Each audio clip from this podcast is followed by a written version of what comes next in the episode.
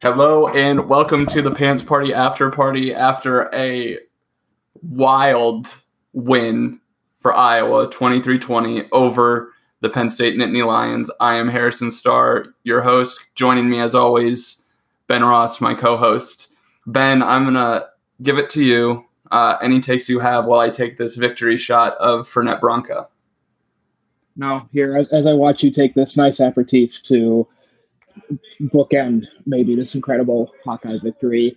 You know, nothing hot. This is the Iowa team we always thought. You know, t- shaky quarterback play between two teams, hair, you know, hair raising defense, 40 minutes in between offensive possessions uh, because of the commercials. You know, it's number three, number four, baby. That's what you sign up for as a college football fan. It is just poking your eyes out with in, incredible plays in between mind-boggling ineptitude from from all walks of life on this Iowa offense. But we won and they didn't, and that's all that matters. It it's incredible because I think the first the first thing I want to talk about is like Iowa just doesn't win games like this under almost any scenario, whether it's football or basketball wrestling they do. Uh, let's give credit where it's due in terms of Iowa wrestling. But the fact that this Iowa team got down the way they did, granted injury aided by uh, Sean Clifford going down, um, but they fought back. And like this, that was always the criticism of Petras and the Iowa offense with him was that Iowa, we don't know what they're like when they're behind. And we kind of found out, right? I mean, like, mind boggling ineptitude at times, but they did enough. They were good enough in the run game, and they connected on two or three big plays that they absolutely needed. Um, and it was wild, just just wild.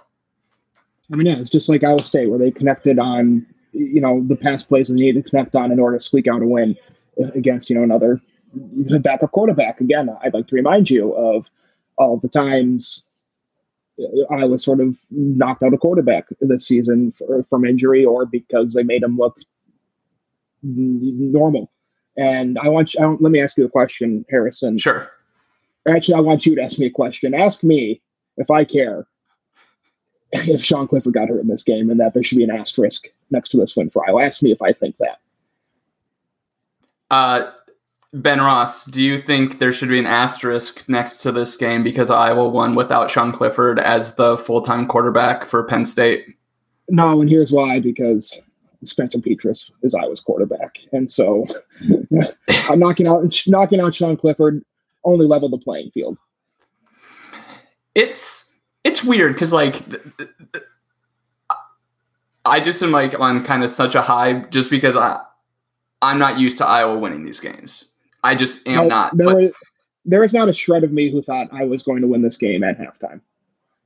None. I thought I thought 100 percent Clifford was going to come back yeah. in, and that was and that'd be that. Yeah, I think Thad said in the Slack he he pulled pulled back the reference to 2018 where um, Trace McSorley went in at just before half, got the painkiller shots, and then ran like a 60 yard touchdown. I was definitely geared up for that type of uh, thing to happen against Iowa, and it didn't. But like, credit where it's due because there were a ton of times where Iowa could have just quit, and it's not like we've seen them quit in the past, but we've just seen overwhelming athleticism just decimate a high point for for Iowa football. And they didn't. Like, I mean, the play that Clifford went out, they were driving, right? And it was inside the red zone, and Phil Parker dialed up a blitz after trying to, struggling to contain Clifford on, on third down, got to the quarterback, and forced the field goal. Now, that was huge because Penn State only scored three points after that. And I I still can't believe that Iowa won in the way that they won. Because as I said, I thought the first team to 20 was going to win. That wasn't Iowa, and they were able to get to 23 points. It it, it genuinely boggles my mind how, how they won this game because I think stats kind of bear it out. They they did well enough in enough areas, and the defense was certainly sensational. Four turnovers, but it just I, I continually go back to that off-season podcast with Brian Ferentz, and he's like, "We turn this football game into a game where six to eight plays matter, and Iowa connected on the plays they needed to within that subset of six to eight plays, and it's makes 140 plays really really boring, but credit to Iowa there. Like I I, I just can't believe it. I mean, yeah, it was the most incredible like Iowa victory, as you mentioned. Just punting when you have absolutely no faith in your offense in the fourth quarter, kneeling the ball when you know you're going to be giving the offense back, not even attempting a run, not going forward on. I mean, doing that weird QB. I don't know if that's a broken play or a weird QB bootleg. We've never seen Spencer Petras run before in his life on third down. Um, instead of just going, up the middle with a sneak, which you know almost certainly would have gained at least one yard on that third and two, and you could have tried it again and get the first down without question. It was just truly unbelievable and, and, as predictable as Iowa's offense was, so was Iowa's defense, but in you know a totally different way. Easily to so easy to predict. Iowa's defense turning it on. You know the defensive line looked pretty lackadaisical for the first half, at least certainly for the first quarter. They totally completely turned it on. We saw a return, not a return, but a, a heavy dose of the Raider package, which I've talked about in years past how much I love. Terry Roberts coming in for an injured Robbie Moss. Hope he's okay, and t- not even really, you know, missing a beat. Like I, you, I think you said, is Iowa the only team in the Big Ten where Terry Roberts in start, and Penn State's probably the other. But like, you know, this team is just all plug and play you know, Deontae Craig had an incredible uh, stop of Roberson when it looked like he could have squeezed, squeaked away. I mean, it's just all the, you know, going back to like the, the nameless lone wolves of the side with defensive line. It's just like everybody doing their job. And it's, and you can just rely on that as, and everybody's doing their job on the offense too, but that job's a little bit different. so, to, so to, to the point about the offense doing their job, are, do you know the time of possession split that happened in this game? I have no idea what it is. I haven't looked at any post game box score stats. Iowa won it 35 to 25. And I was genuinely blown away That's when crazy. I saw that. And they they did it by just uh, I guess let me let me go through their drive chart very quickly because it's hilarious. It's so funny. Um, the scoring plays that they have, they had a uh, the four play negative eight yard drive, and then the touchdown drive in the second quarter, and then their two field goal drives were 16 plays combined, 77 yards combined, and about seven and a half minutes before the single play uh, drive drive to Ragaini, and they they did an incredible job once the game had kind of settled of continuing to win the field position battle. It kept Penn State, in my opinion, out of like their big play offense. And like Joel Klatt, a couple of times, he's like, well, now they got to start running these deep routes. And with five minutes left to go, I mean, that that's what you have to protect against. So it's like, it, it, it was genuinely insane. And I think the thing I want to to make sure I don't forget talking about this is that seemed like a top two or three Kinnick crowd in my lifetime, going back to 1990, and uh, probably a top one if we're only going back 31 years. It's so funny you mentioned that. I'm watching the game at a friend's house. One of them wasn't really sure of like the renovations, and he mentioned like offhand, oh, it looks like Kinnick's bigger now. And like how like didn't they actually end up taking seats away with the expansion? Yeah. I don't really can't remember remember how that works. It's actually fewer seats, but it's funny, but yes, absolutely, T- top tier kind of crowd, and you know, not not an empty seat in the entire place. And I am all about them storming the field too. It's just and and, and something else too. It's like Kinnick, we got we got one quarter of nighttime at Kinnick, and that was enough. I know we wanted four quarters, but one we'll settle for one, and uh, we needed it. That fourth quarter absolutely needed the crowd. I mean, what they have eight false start penalties, insanity. Yeah, they had so many false start penalties. I think the the refs just stopped calling penalties on Penn State because they were calling so many on them already. I know they were they had two back to back false starts and they had a clear hold on a I think yeah. on a first down run and um, I mean yeah they, and it's fun they'd they'd be penalized for even more yards but they like three of the false start penalties were only one yard because they're already so deep in the end zone. It, or in their in their own in their own end zone. Yeah, it's just it, you know really something special to see for us. The other thing that Iowa did incredibly well. Who who do you think Penn State's leading rusher was? I w- I wouldn't even know. Sean I, know, oh, I was going to say Roberson. Oh, okay. Clifford. God. Yeah. Damn. Yeah, I mean, they ended up getting to 107 yards, but he had the three big ones uh, totaling 36, and that, and that was it. Like, I think, I don't know if this game showed a lot of growth, but I think from Brian Ferentz's perspective, there, when Iowa was down, I believe it was 17 to 3. The only way that they could win is if they did not go away from the run game.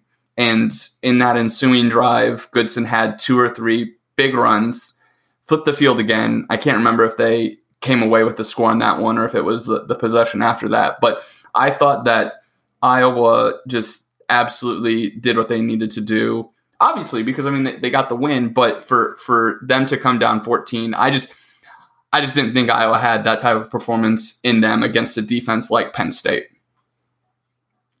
I mean, I'm truly shocked. Obviously, you know, I, picked Iowa to win, but and I'm an Iowa fan, but it's like I uh, Clifford really he looked pretty special for that first half, and they did everything. The they need they did everything they needed to do and to, to beat a team like Iowa, and they were you know they you have to give them credit they had a good game plan until we knocked the game plan out with broken ribs or torn labrum or whatever would be awesome. We'll find out later this week, but um, we won. They didn't. I, I, I, don't know what else to really talk about with, with these emotions. You know, riding sky high. Uh, last couple of minutes, I do want to discuss the end because I genuinely cannot believe that Iowa made their defense win that game twice. And it is just unbelievable what they do. I, I joked that Hankins' interception kept Iowa outside of the red zone so they didn't have to put up another goose egg for not scoring in the red zone, um, which would be an issue if I, Iowa didn't win. Their red zone offense was simply genuinely bad. But to go out there and have the victory formation on second and third down, what the what the hell? I, I just I just don't get it. In 29 years of watching football between college and pro, I've never seen a team kneel the ball knowing full well they're going to have to give that ball back.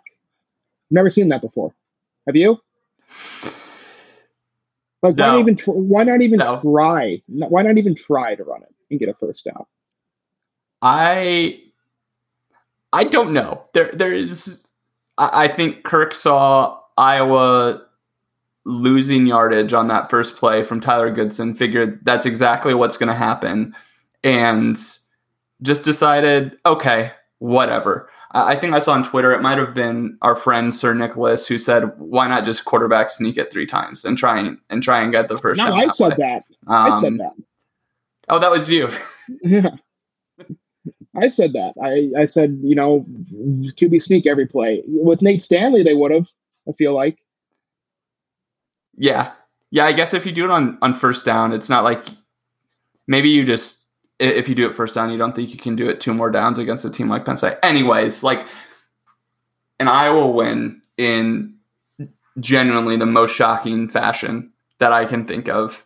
Um, and I just really don't have words other than at, at one point I do want to say like when Spencer Petras was putting up kind of his horrible first half, I thought he was actually playing better than his stat line indicated um, which I guess I've been fully converted into a Spencer Petras apologist, and I'm going to bury this in, in, the last minute of of our after uh, party podcast.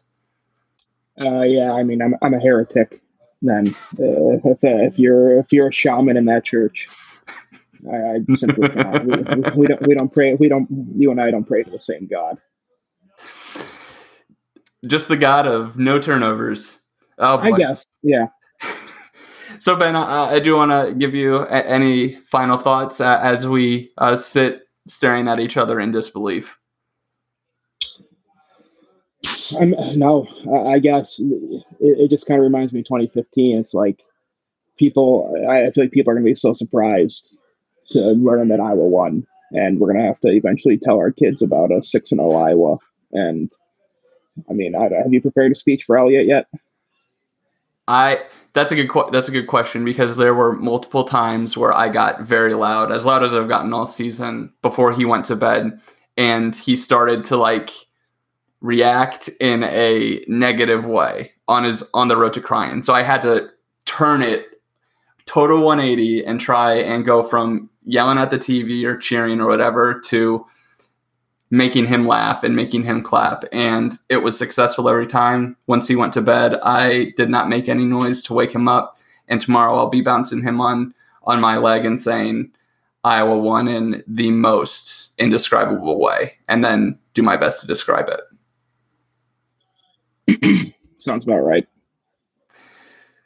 Alrighty, so Pants Party After Party, Ben Ross, Harrison Starr, Go Hawks, and uh, that it is. Yeah, okay. Fuck that.